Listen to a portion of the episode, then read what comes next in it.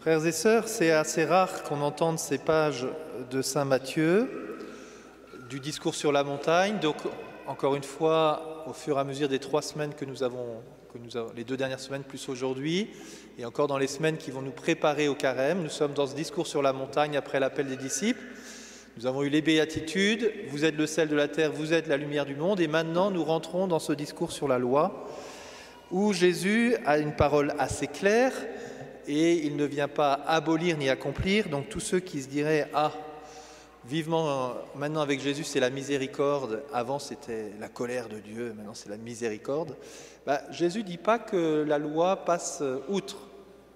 Alors euh, on est dans un monde euh, où euh, Saint Paul nous dit que la sagesse de ce monde et la sagesse de ceux qui dirigent ce monde, ce n'est pas la sagesse dont nous parlons. Donc la sagesse de ce monde est plutôt dans un relativisme, je veux dire un double relativisme. Les commandements, finalement, c'est une oppression de la société et d'une culture judéo-chrétienne sur notre temps. Donc observer ces commandements, ce n'est pas vrai. il faudrait que l'homme se libère de tout ça. Voilà. Ça, c'est un premier relativisme. Finalement, est-ce qu'on ne doit pas un peu euh, carpe diem, fais ce que tu veux, profite de la vie, jouis de l'existence, parce que demain, on ne sait pas de quoi sera fait. Et donc, c'est voilà, tout un courant qui nous amène là-dessus. Puis il y a un deuxième relativiste qui nous dit, mais en fait, en fait, c'est pas de ta faute. En fait, tu n'es pas responsable de tes actes. En fait, c'est, c'est à cause de la psychologie, à cause de ce que tu vis, à cause de ton histoire, à cause de ton passé. C'est pour ça que tu vis ça, mais, mais ce n'est pas de ta faute.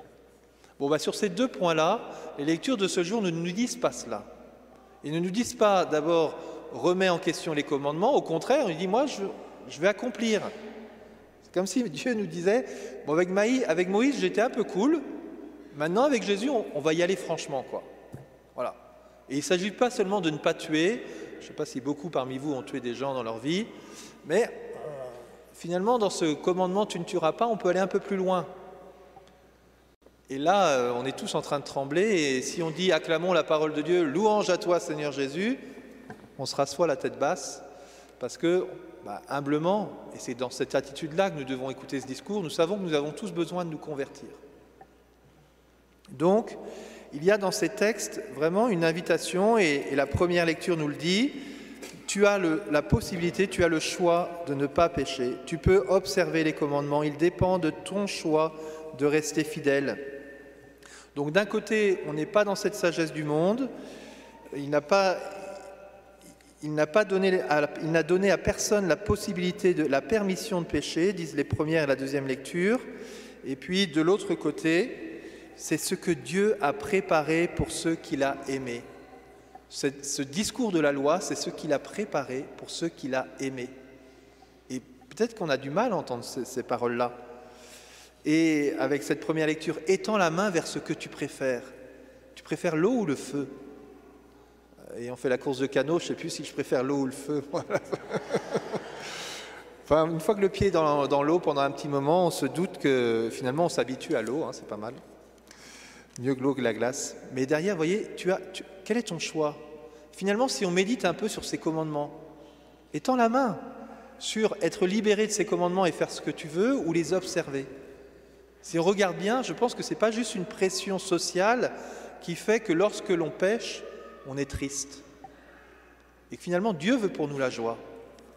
Et donc je peux étendre la main vers ses commandements avec l'humilité de dire Seigneur, j'étends la main vers ce côté-là, mais tu comprends que pour moi, ah, ne pas me mettre en colère, ne pas avoir un regard déplacé, Seigneur, ça me semble impossible à vivre. Et voilà, quelle est la nouveauté que le Christ apporte? Je ne suis pas venu abolir, je suis venu accomplir. Finalement, ces commandements, je vous les redonne, mais dans la suite de ce que je vous ai dit les semaines passées. Heureux les pauvres, heureux les doux, heureux les persécutés. En fait, je suis avec vous pour cela. Vous êtes le sel de la terre, vous êtes la lumière du monde. Tu n'es pas tout seul. Vous êtes ensemble pour vivre ce chemin-là et ce témoignage-là. Et nous n'y arrivons pas triomphalement, mais nous, nous reconnaissons que ce sont les paroles de la vie éternelle et nous y avançons humblement, paisiblement. Alors, euh, l'Écriture nous donne, après cette introduction où Jésus euh, nous donne euh, l'invitation sur le fait qu'il vient accomplir, il nous donne trois exemples. La semaine prochaine, rassurez-vous, vous en aurez deux autres. Donc préparez-vous, je vous invite à les méditer. comme on est quelques semaines avant le carême, c'est pas mal pour commencer le carême. Plutôt que de passer les trois premières semaines du carême à se dire tiens, qu'est-ce que je pourrais faire pour mon carême, pour me convertir? Là, on a la chance d'avoir deux semaines avant pour dire tiens, finalement, j'ai peut-être des points de conversion que je pourrais décider dès le mercredi décembre. Ça me fait deux semaines de plus pour essayer de me convertir, c'est pas mal. Quand on s'entraîne un peu, ça marche mieux à la fin. Alors, il nous donne trois éléments, et sur trois éléments, il me semble que le Seigneur nous donne des paroles de vie. D'abord, la question du meurtre et de ne pas se mettre en colère. Ce texte est assez intéressant, enfin moi il m'a touché particulièrement sur ce donc. La première partie sur ce commandement de, de ne pas tuer, il dit mais si quelqu'un se met en colère, il va en répondre au tribunal. Là on est un peu tous mal, enfin moi je suis mal. Et la conséquence c'est quoi? La conséquence c'est de dire donc lorsque tu vas présenter ton offrande à l'autel, si tu te souviens que ton frère a quelque chose contre toi, donc si tu te souviens que ton frère est en colère contre toi, toi va trouver ton frère. Et donc en fait, ce n'est pas juste la manière dont on est tous ici assis et on regarde l'homme qui est en colère, on dit bah tu sais, euh, tu ne devrais pas te mettre en colère, mon ami. En fait, pourquoi il est en colère, ce frère? C'est quoi la cause de sa colère? Peut-être que la cause de sa colère, c'est moi. Et Jésus me dit, tu sais que ton frère qui est en colère, il va en répondre au tribunal. Alors pour qu'il n'en réponde pas au tribunal, toi, tu vas trouver ton frère, pour qu'il se réconcilie avec toi. Voyez ce, changement, il ne s'agit pas seulement d'être chacun d'entre nous face à la loi et tous assis à trembler, il va falloir voir comment le Seigneur nous met ensemble pour petit petit avancer les uns avec les autres dans la loi. Et finalement, comment je peux aider mon frère? Quand j'étais en Amérique latine, ce qui me touchait beaucoup, c'est qu'au moment du baiser de paix, ça arrivait souvent que ça bougeait dans tous les sens et que la maman qui est au fond s'avance au premier rang pour embrasser sa sœur avant la communion. Voilà. Je ne sais pas, on n'a pas besoin de savoir ce qui se passe, mais si dans ton cœur tu dis, tiens, j'aurais vraiment besoin de demander pardon à mon frère, parce que je voudrais qu'il retrouve cette paix intérieure pour se présenter face à Dieu. Et donc, premier élément sur ce, chemin-là. Deuxième élément, donc premier élément, on est ensemble dans ce chemin et comment on se soutient et comment on a le souci des uns des autres et pas dire, ah, ça, c'est pas mon problème. Hein. Moi, j'ai ma petite loi et c'est là qu'on dépasse la justice des scribes et des pharisiens. Moi, je suis en règle, et eh ben, le samaritain sur le bord de la route, je me détourne, je vais pas le voir, hein, parce que je vais devenir impur. Et eh ben, je vais au contact. Et peut-être que le contact, ça va me coûter. Deuxième commandement, tu ne commettras pas d'adultère. Quelle est la pointe ici? L'enjeu, c'est pas que la semaine prochaine, je vous retrouve tous borgnes avec un bras en moins ou je sais pas quoi. Hein Mais la question, c'est, Jésus nous interpelle, à mon avis, sur la dimension, est-ce que tu prends les moyens de la conversion? Je discutais avec un prêtre qui me disait, mais des fois, je me demande si quand on va se confesser, on cherche juste un petit baume de soulagement ou si on veut vraiment être guéri. Veux-tu être guéri? Do you want to be healed? J'ai deux Américains avec moi. Est-ce que tu veux être guéri? Et si tu veux être guéri, est-ce que tu prends les moyens de la conversion? Bah, Je vais me confesser, mais mon père, je crois que je vais avoir du mal à dire l'acte de contrition parce que je ne suis pas sûr que j'ai la ferme résolution de ne pas recommencer mais je me sentirai un peu mieux. Bah, il y a peut-être des moments, il faut que tu prennes les moyens. Et prendre le moyen, c'est quoi? Bah, C'est peut-être que tu as besoin d'aide avec ton frère. Peut-être que dans ton couple, ça ne va pas et tu as besoin d'un conseiller conjugal. Peut-être que tu as besoin d'une aide psychologique euh, aussi dans tes chemins, parce qu'une aide humaine et une aide spirituelle ne va pas aider. Tu as un corps, tu es un être, et tu as besoin d'aide autour de toi. Mais ça peut être humiliant d'aller faire ça. Je préfère rester dans le secret du confessionnal. Est-ce que tu vas prendre les moyens de ta conversion? Parce que Dieu te veut libre Dieu veut que tu sois libre de tout péché. Et donc, eh bien, coupe-le, coupe ces liens et prends les moyens de la conversion pour pouvoir avancer librement et retrouver cette joie. Troisième élément, tu ne manqueras pas à tes servants, tu ne t'acquitteras des serments envers le, Seigneur. Et là, on a cette interpellation, que votre oui soit oui, que votre non soit non. Finalement, c'est tellement plus simple de dire oui moi, on m'a dit, excusez-moi, mais là, ça va être une première remarque sur les, Québécois. On m'a dit, mais c'est peut-être pas vrai, hein, mais c'est pas grave. J'entends des choses, tout n'est pas vrai dans ce qu'on me dit. Des fois, on te dira pas non, mais discrètement, on disparaîtra. Ah, on le voit plus, lui. Pourquoi? J'en sais rien. Il m'a pas dit. A priori, il devait y avoir un problème, mais j'ai pas le su. Donc, j'ai pas pu me convertir, en fait. Parce qu'on ne me l'a pas dit. Que ton oui soit oui, que ton non soit non. Tout le reste vient du mauvais. Ah, eh ben, mon père, je voudrais vous dire que ce que vous avez fait là, soit je n'ai pas compris, soit vous n'arrivez pas à vous contrôler et vous me dites tous les noms que vous voulez. Voilà. Mais comment est-ce qu'on va se dire les choses? Et encore une fois, c'est bientôt la Saint-Valentin, c'est le moment de parler des, au couple, mais eh, ben, il y a des choses, euh, oui, il suffit juste pas de, de se taire. L'enjeu, c'est pas qu'on ait tous des ulcères à l'estomac.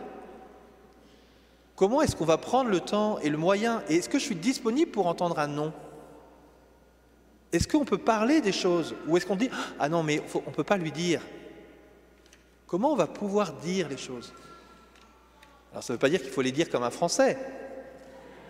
Mais comment Et on va chercher ensemble. Voyez, que votre oui soit oui, que votre non soit non. Non, aujourd'hui je ne peux pas faire ça. Ou ce point-là, il faut qu'on change. Et là, on peut se transformer. Je vais peut-être déjà dit cette parole, mais qui pour moi est une parole assez fondatrice. On ne parle pas d'eux, on parle à. Ça ne sert à rien de parler de, de Kevin. Ça va aider personne. Parlez à Kevin. Là, ça va peut-être l'aider à se convertir et ça va peut-être vous aider à vous réconcilier. Ne parlez pas de quelqu'un, parlez à la personne. Parler de quelqu'un, c'est multiplier la critique dans tous les sens parler à quelqu'un, c'est permettre de prendre les moyens de résoudre le problème. Mais pour cela, ben, on l'a entendu cette semaine avec le récit de la Genèse, ben, c'est sûr qu'avec le péché, on est tous un peu blessés, donc on réagit un peu différemment. Mais au départ, ils étaient nus l'un devant l'autre, ils n'avaient pas honte, ça veut dire que je pouvais être devant ma faiblesse et l'autre dans sa faiblesse, et on s'accueillait dans notre faiblesse. Et alors on va avancer là-dessus, sur ces chemins. Voilà trois premiers éléments, frères et sœurs. Vous voyez, une pointe qui ressort pour moi, c'est que le Christ n'est pas en train de nous dire du haut, voilà comment vous devez vous comporter. Il est en train de dire, vous êtes celle de la terre, vous êtes la lumière du monde. Et à la fin, il nous dira, eh bien, il ne faut pas seulement écouter ces paroles, il faut les mettre en pratique. Sinon, on va être une maison fondée sur le sable. Et donc, comment est-ce que vous allez le faire ensemble? Vous allez le faire ensemble. Et je vais être avec vous dans ce chemin. Justement, le Christ est miséricordieux. Et donc, parce qu'il est miséricordieux, il n'est pas en train de fermer les yeux sur nos péchés, il est en train de nous montrer notre péché pour que nous puissions nous en libérer. Et donc, entrons, en, frères et sœurs, dans ce chemin et que le temps du carême soit un beau moment de conversion les uns avec les autres et que, humblement, au milieu de ce monde, nous, nous rappelions que nous sommes celles de la terre, lumière du monde. Oui, nous avons une exigence de la loi. Oui, nous essayons de le vivre. Oui, nous n'y arrivons pas parfaitement. Mais oui, nous nous appuyons les uns sur les autres et nous voulons être miséricordieux avec nos frères. Mais nous n'allons pas vous taire la vérité. Nous n'allons pas vous dire dans les commandements, ça ne sert plus à rien. Maintenant, tu peux tuer qui tu veux. Il n'y a plus de problème. De l'enfant jusqu'au jusqu'au défunt, jusqu'au vieillard. Non, vas-y, il n'y a plus de problème. Non, nous ne voulons pas rentrer dans ce relativisme.